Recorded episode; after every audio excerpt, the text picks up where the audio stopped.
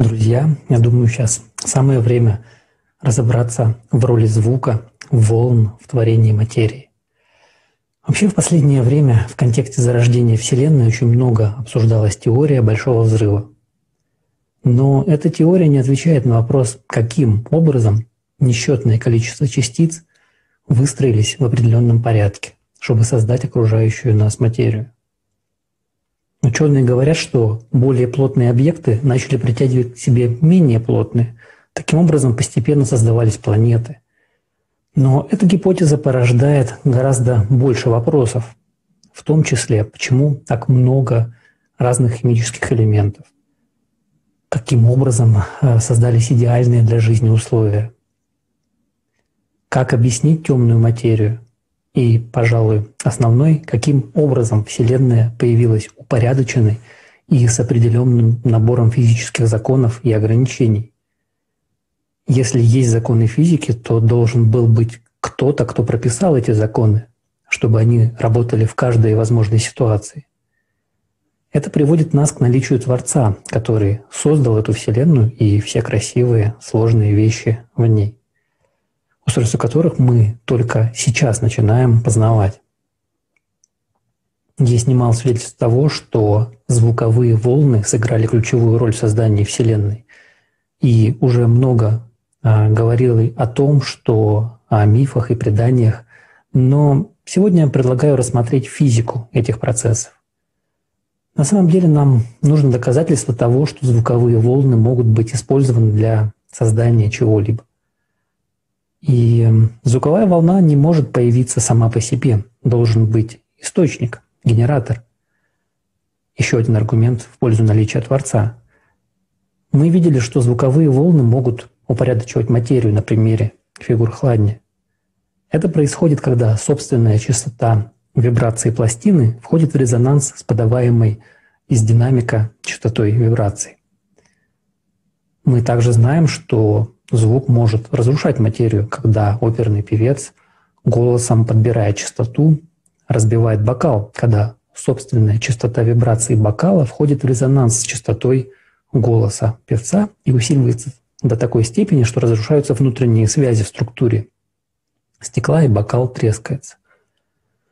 Ну, эти два примера показывают, что звук может внешне воздействовать даже на уровне крупных видимых материальных объектов. Но что еще очень примечательно, что в обоих случаях присутствует такое понятие, как собственная частота вибраций. В физике это понятие также известно под термином «нормальные колебания». И, как мы знаем, упругие тела могут совершать а, достаточно сложные колебания, при которых они будут сжиматься, растягиваться, изгибаться, скручиваться. Тем не менее, колебания любого упругого тела можно представить как комбинацию накладывающих друг на друга более простых, нормальных колебаний. На рисунке можно будет увидеть, как выглядят несколько нормальных, вот сейчас э, вы видите, колебаний э, простейшего упругого тела, это натянутой струны.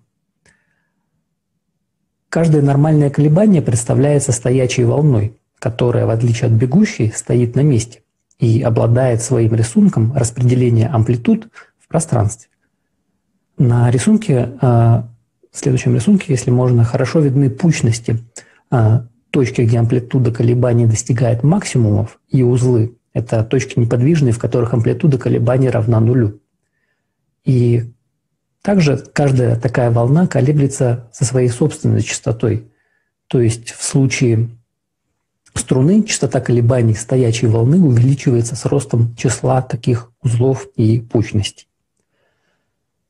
Ну, посмотрим теперь на двумерную систему, примером которой может служить тонкая упругая мембрана, натянутая на жесткую рамку, как барабан, например.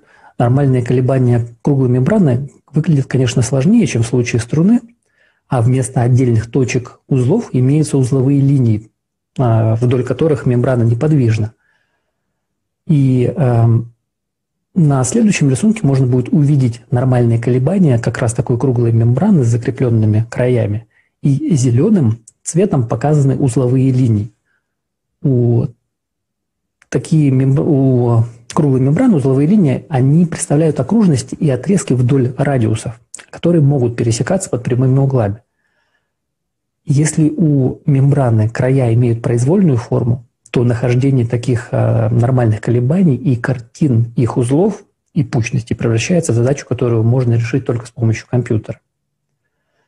Давайте на минутку вернемся к нашим фигурам хладни и разберемся, каким образом песчинки выстраиваются в симметричные рисунки.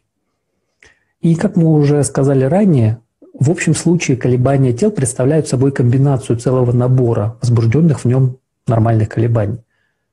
А явление резонанса позволяет выборочно возбудить какое-то одно нужное нам колебание. Для этого следует раскачивать тело при помощи внешней силы с частотой, которая равна собственной частоте нормального колебания. И э, в случае фигур хладни упругая пластина прикрепляется к генератору механических колебаний в центре, чаще всего это динамик, частоту которых плавно повышают. Нормальные колебания пластинки со своими картинами узлов и пучности возбуждаются как раз при совпадении в резонансе с частотой генератора, с, с их собственными частотами этих колебаний. И картины узлов и пучности мы как раз видим благодаря тому, что образующиеся воздушные потоки вблизи колеблющейся пластинки сдувают песчинки к, узлам, к узловым линиям стоячей волны. И таким образом фигуры хладни показывают нам картины этих узловых линий нормальных колебаний. Ну, в данном случае э, мы видим, что симметрия нарушена круг, э, круглым креплением пластины в самом центре. И мы можем видеть разные, как раз видели на этом, видим на этом рисунке, как форма пластины влияет на э, изменяющийся рисунок. Но стоит отметить, что швейцарские и американские ученые в сфере наномеханики и нанофлюидики опытным путем доказали, что мельчайшие частички будут притягиваться уже не к узлам, а к пучностям стоячей волны. То есть сейчас мы, я думаю, разобрались с фигурами хладни, которых мы так часто упоминали в предыдущих выпусках э, калейдоскопов. И до сих пор мы говорили о двумерных системах. Если же рассматривать распространение волн в трехмерном пространстве, то здесь тоже могут возникать узловые линии, а вдоль которых амплитуда будет равна нулю. На следующем рисунке вы как раз видите пример таких пересечений. На первый взгляд не особо похожи на окружающий нас мир, правда? Да и в физике эти феномены описываются квантовой теорией хаоса. Но есть нюанс, что в физике термин «хаотичный» абсолютно не означает «случайный», так как хаотические системы являются детерминированными. Это системы, движения которых – описывается строго определенными уравнениями, а, а и оно не подвержено воздействию случайных факторов и поэтому определено начальными условиями, о чем мы упоминали в самом начале. Если мы к этому добавим, что все, включая атомы в молекулах, колеблется на определенных собственных частотах и входит в резонанс друг с другом, то есть волны взаимодействуют и воздействуют друг на друга, от этого изменяются их характеристики. Частота, амплитуда, вектор, они рассеиваются, входят в резонанс и э, вообще всячески трансформируются. То есть взаимодействие волн создает интерференционные картины, о которых тоже говорили до этого.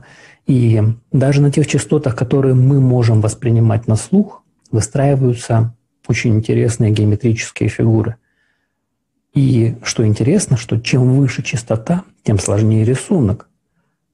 Ну, а если мы экстраполируем эту идею и представим, насколько сложен будет рисунок, если частота колебаний превысит воспринимаемый нашими глазами и ушами диапазон, но при этом фрактально выстраиваться будут уже не песчинки, а мельчайшие частицы, из которых и состоит наша трехмерная реальность.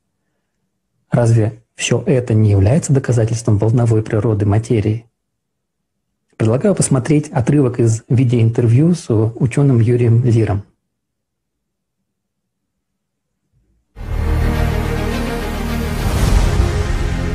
Как звук преобразуется в знак? Во-первых, это можно увидеть практически, когда проводится опыт по воздействию, например, на какую-нибудь металлическую пластину звуковых волн. Подключается генератор звуковой, на пластину насыпается песок или рассыпчатое вещество, сахар, еще что-нибудь. И на пластину подается какая-нибудь фиксированная частота. И мы видим, что образуется узор, образуется рисунок. Только что была сплошная россыпь, ничего не было, и вдруг образуется узор, или муар, как он называется. Это факт, это факт. Оттуда и растет в том числе система взаимодействия зрительного аппарата или акустического аппарата системы слуха с теми или иными феноменами. Потому что и то волны, и это волны. И изображение действительно можно э, определенными способами разбить на отдельные составляющие. Есть такие программы. И эта программа в конечном итоге выдаст вам звук. Когда производится звуковое э, воздействие, а мы говорим о звуковых волнах, которые читаются в рисунках Хладни, да? Да. Там все время звучит определенная частота. Понимаете? Все время. Это тоника. Но на эту тонику откликается эфир. Вот о чем надо говорить. Mm-hmm. Это резонансы, которые происходят в эфирном плане. И этот эфир, обладая невероятной космической энергетикой, он привлекается волновыми параметрами конкретной тоники. И в этом эфирном поле в объеме возникают какие-то сложные структуры, которые на плоскости имеют определенное сечение или отображение. Вот и что на самом деле происходит. Знак, да? И это, и это сечение как раз и есть знак, и мы как бы, получается, видим э, не объемное изображение, а фактически двухмерное мы можем изобра- сделать. Да, мы видим двухмерное да. отображение. То есть как разрез волны. Угу. Конечно. Все время, когда мы говорим о волнах, Уважаемые коллеги, уважаемые слушатели, собеседники, вы должны понимать, что мы должны отвязаться наконец-то от нашего примитивного плоского восприятия мира, потому что мир объемен, и это значит, любой источник волнового явления – это источник сферических волн, которые, взаимодействуя с теми или иными предметами, препятствиями, еще с чем угодно, имеют свою проекцию на этот объект. И тогда наше э, не очень развитое зрение воспринимает это как плоское явление. Но на самом деле любое явление, происходящее в одном из диапазонов волн, о которых я сегодня рассказывал применительно к клетке, это, безусловно, всегда объемные волны,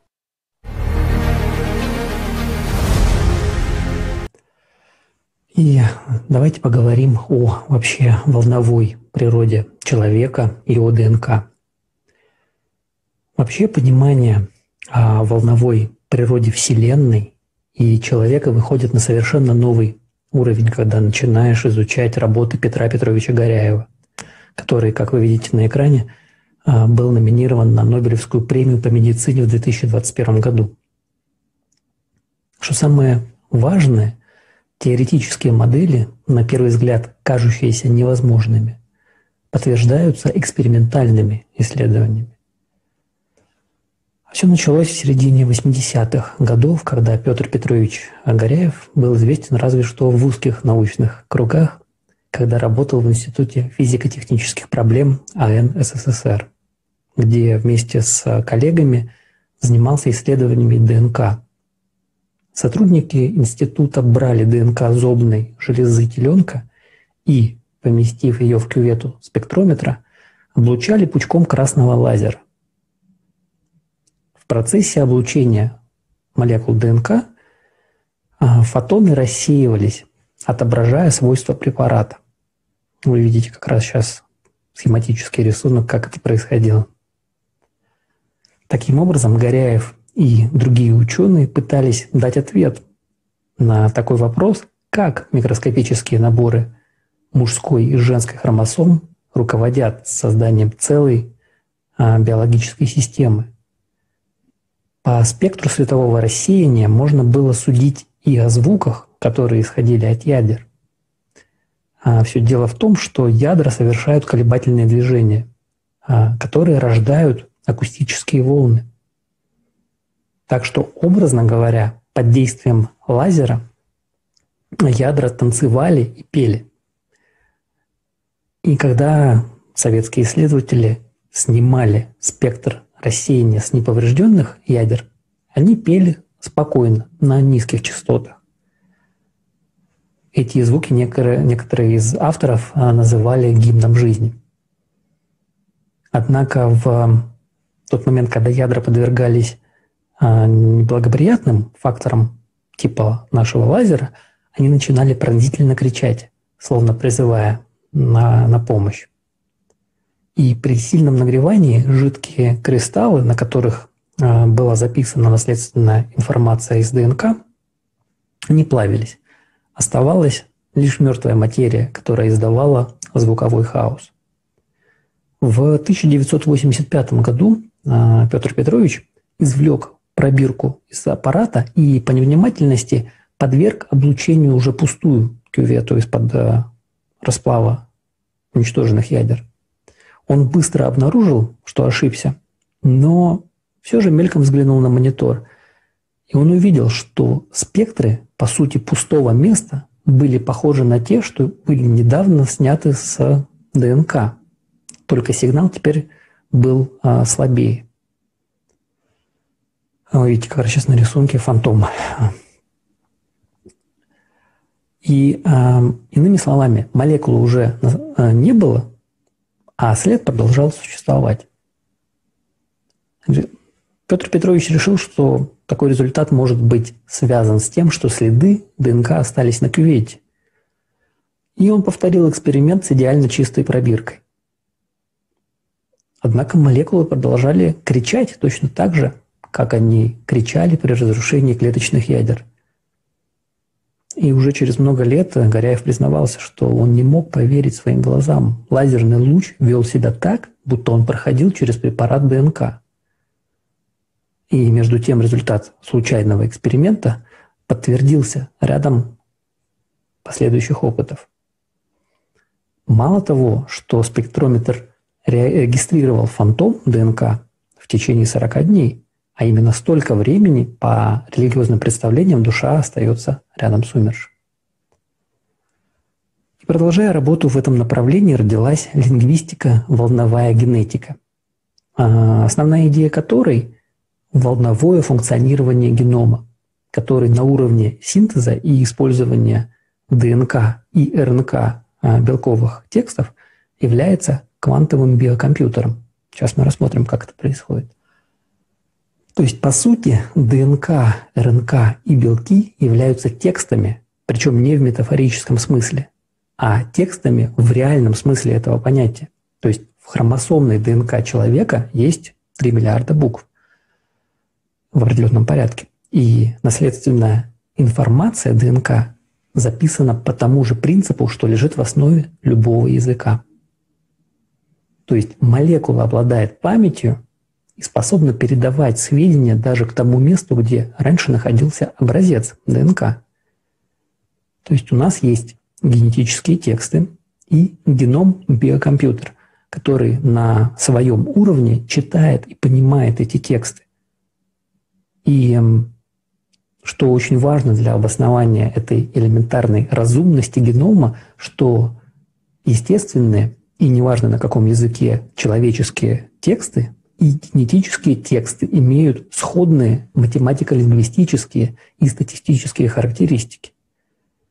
Это также относится и к такому понятию, как а, фрактальность распределения плотности частот встречаемости букв в естественных а, и генетических текстах. То есть под генетическими текстами а, буквы – это, мы понимаем, нуклеотиды. Еще одно подтверждение лингвистической трактовки кодовых функций генома получена американскими исследователями Монтенья в 1994 году. Они работали с кодирующими. А, кодирующие, под кодирующим мы понимаем запись информации об аминокислотной последовательности и некодирующими последовательностями в ДНК. Они пришли к выводу, что, а, который противоречил догме о том, что знаковые функции сосредоточены только в белок шифрующих участках в ДНК. И они применили метод статистического анализа естественных, а, то есть э, наших обычных текстов, которые мы читаем, и музыкальных текстов. А, они применили метод, известный как закон Ципфа-Мандельброта и принцип а, Шеннона, который высчитывает избыточность текстовой информации – в частности, используется в компрессии данных. Оказалось, что некодирующие районы ДНК более схожи с естественными языками, чем кодирующие, и, что возможно, некодирующие последовательности генетических молекул являются основой для одного или более наших биологических языков. Что это дает на практике? Ну, если очень-очень упрощенно, то информацию с ДНК можно считывать специальным лазером, записывать, передавать на расстоянии и переиспользовать. Командой Горяева была развернута, продемонстрирована дальняя многокилометровая волновая передача реальной а, управляющей генетической информации от донора, от живой ткани, к организму. По сути, квантовая телепортация. Есть э, основания полагать, что генетический аппарат высших биосистем обладает способностью быть квантово-нелокальным, э, попросту говоря, телепортируемым. То есть это дает возможность клеткам, тканям и всему организму находиться в сверхкогерентном состоянии. Этот термин уже сегодня использовался, но то есть под конгерентностью понимается согласованное протекание во времени и пространстве колебательных процессов, нескольких колебательных, то есть волновых процессов, которые проявляются при их наложении, суперпозиции. Все это подтверждает теорию э, волновых генов. И ключевым положением этой теории является то, что хромосомный аппарат биосистем функционирует одновременно как источник и приемник генознаковых, лазерных, солитонных и голографических полей. Про голограммы мы сегодня уже слышали. Лазеры, я думаю, все понимают, что такое. А вот солитоны – это структурно устойчивые волны, которые ведут себя подобно частицам. То есть это волны из частиц – которые при взаимодействии друг с другом или с другими возмущениями в пространстве не разрушаются, а продолжают движение, сохраняя свою структуру неизменной.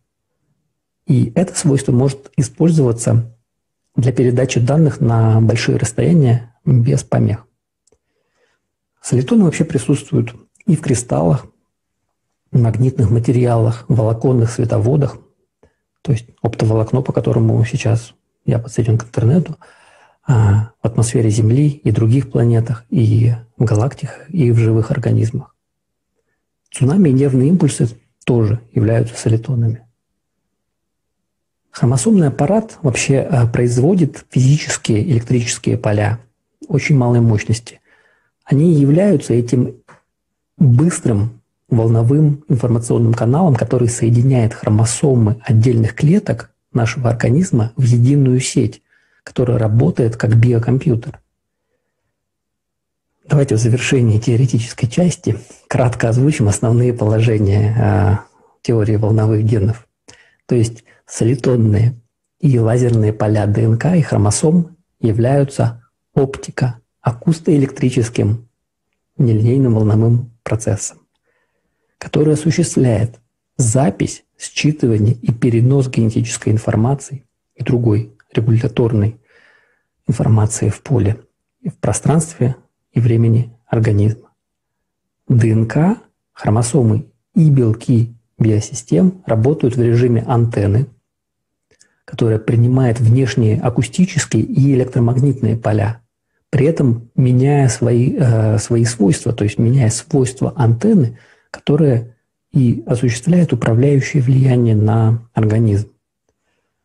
А как раз жидкокристаллический и хромосомный континуум, а, который является вот этой нелинейной оптической средой, то есть как, как оптоволоконная кабель внутри нас, способен в определенных условиях функционировать как лазер с перестраиваемыми длинными волн, а также известный как лазер на солитонах или, э, если хотите, может, посмотреть фрелиховские моды, то есть частоты определенные.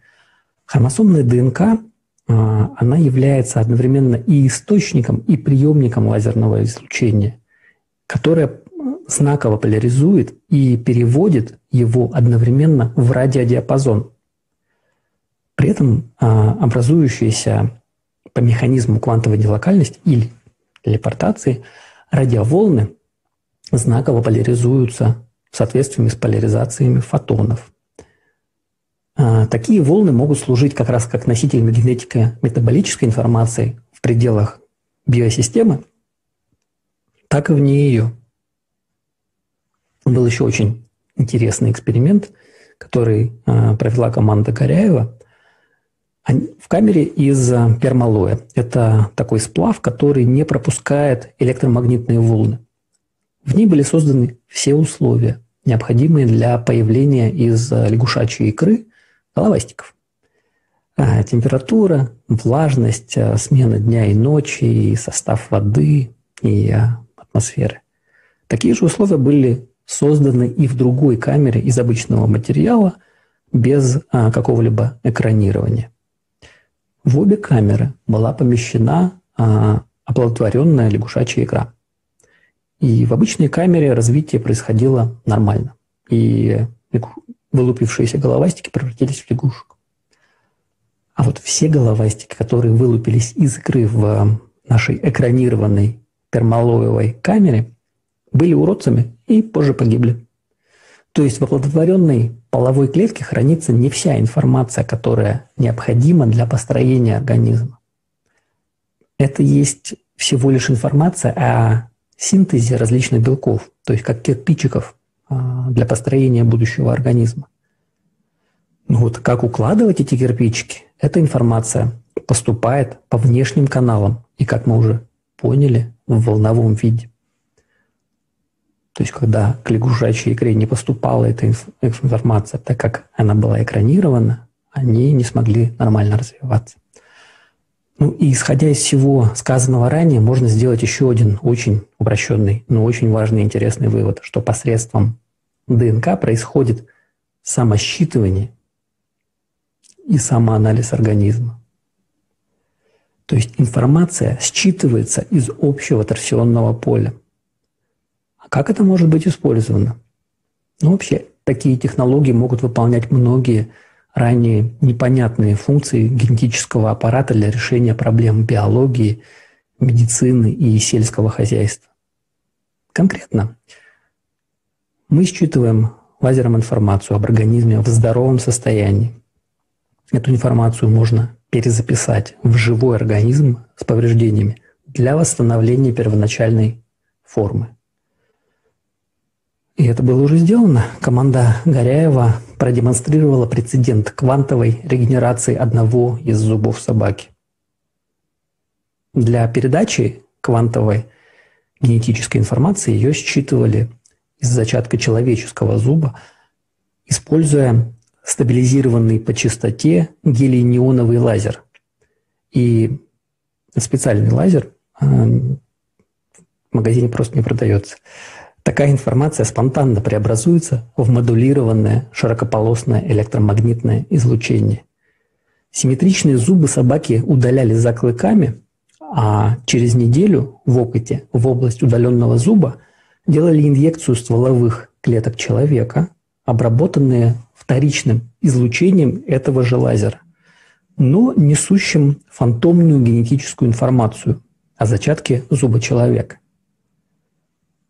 Симметричную контрольную область другого удаленного зуба никак не обрабатывали. И спустя 9 месяцев в опыте наблюдали полную регенерацию зуба собаки. А в контрольной, никак не обработанной области никакого зуба, естественно, не было. Что мы этим получили? Был получен прецедент квантовой регенерации зуба собаки методом лингвистико-волновой генетики и прецедент перекодировки генетической информации о зачатке зуба человека в генетическую информацию о зачатке зуба собаки. Похожими методами также команда Горяева успешно доказала возможность регенерации поврежденного спинного мозга этими же технологиями лингвистика волновой генетики. Пациент Мэтью Коэн, 85 -го года рождения, из ЮАР, в 2004 году получил серьезное повреждение позвоночника, а, сервикальши C6, C7, паралич. И традиционная медицина оказалась бессильна. За 9 лет позвоночник высох. А вот терапия звуковыми, волновыми генетическими матрицами Горяева, и пациент слушал закодированную информацию в виде музыки. А терапия стволовыми клетками, обработанными волновой генетической нейрогенезисной квантовой программой в период с 2013 по 2016 год, и Мэтью Коин живет полноценной и активной жизнью. Все задокументировано. Еще одно важное применение в регенеративной медицине – это, например, синдром диабетической стопы, тяжелое обморожение, ожоги. А все эти тяжелые повреждения вообще не лечатся традиционными методами. Но у команды Горяева были поразительные результаты с использованием их а, жидкой квантовой информационной матрицы. То есть это жидкая среда для культивирования клеток человека, обогащенная микро, макроэлементами, витаминами – и запрограммированная квантовым путем на лечение различных поражений тканей и э, органов. Воздействует как вещественно, так и информационно. То есть просто рана обрабатывается составом с этой матрицы, и она обладает сама регенеративными свойствами, плюс передает информацию о здоровом состоянии поврежденным клеткам. Процесс отмирания клеток останавливается и начинается резкий рост их деления, регенерации, пораженные участки полностью восстанавливаются. Опять же, все документально подтверждено. Ну, я надеюсь, что теперь у вас не осталось сомнений о том, что все, включая наши тела, имеет информационную и волновую природу. И на все это влияет звук, Предлагаю посмотреть еще один отрывок из видеоинтервью с Юрием Лером.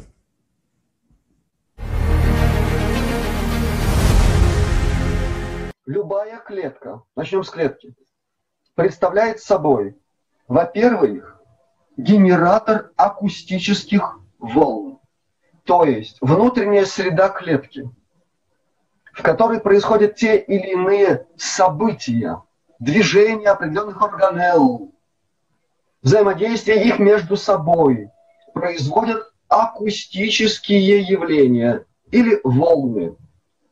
Далее, про радиодиапазон я уже сказал. Это абсолютно точно доказанный факт.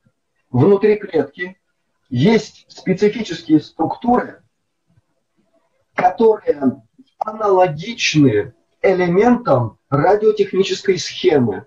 Там есть структуры, исполняющие роль катушек магнитных или конденсаторов практически не изучено, например, строение митохондрии, которое представляет из себя в сечении ничто иное, как гребенчатый фильтр в радиолокации.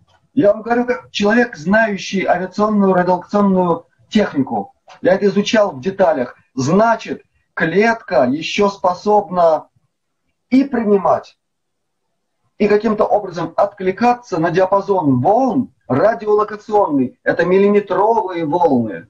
Есть тепловое излучение клетки.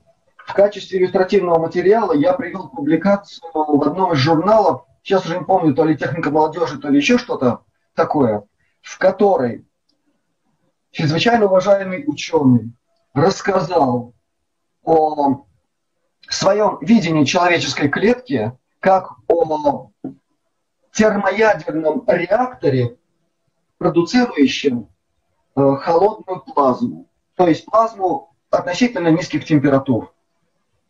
Это было сделано абсолютно доказательно, основываясь на полных аналогиях с современными технологиями, которые известны нашей науке. То, что происходит вокруг хромосом, на самом деле является не каким-то одним видом свечения или каким-то единым световым полем. Это комбинация нескольких видов излучений. Там присутствует еще и плазменная компонента. Теперь, что касается, собственно, свечения. Конечно же, это факт хотя бы потому, что в э, неактивированном виде хромосомы представляют из себя нечто иное, как объемные ленты Мёбиуса. Лента с одной поверхностью. Это парадоксальное явление в мире математической топологии. А хромосома представляет из себя, подчеркиваю, в спокойном состоянии, сложную комбинацию, которая может быть описана как объемное явление. В центре этой ленты, как только она соединена, мгновенно получается в центре какая-то энергетическая точка, чрезвычайно важная. Эта точка соединяет наше пространство-время с более тонким планом. С тем самым планом, который мы называем эфирный, о котором Тесла говорил. И когда мы имеем объем, то эта точка уже получает дополнительное энергетическое измерение, так это можно сказать, потому что там меняет свой ход еще и время, когда значит, хромосома не возбуждена, внутри нее таится колоссальная энергия, которая дает о себе знать в виде спокойного, ровного свечения, у которого есть определенные параметры. Как только начинается возбуждение по определенным причинам, кстати, об этом говорил еще в 23 году прошлого века Гурлич. Он это описывал. Определенные нестабильные состояния хромосом, э, методическое поле и все остальное. Когда начинается возбуждение, меняется, во-первых, интенсивность свечения, а во-вторых, начинает, начинает меняться спектр излучения. Конечно же, это все физично. Оно имеет свое объяснение в рамках пока еще существующей научно-естественной парадигмы.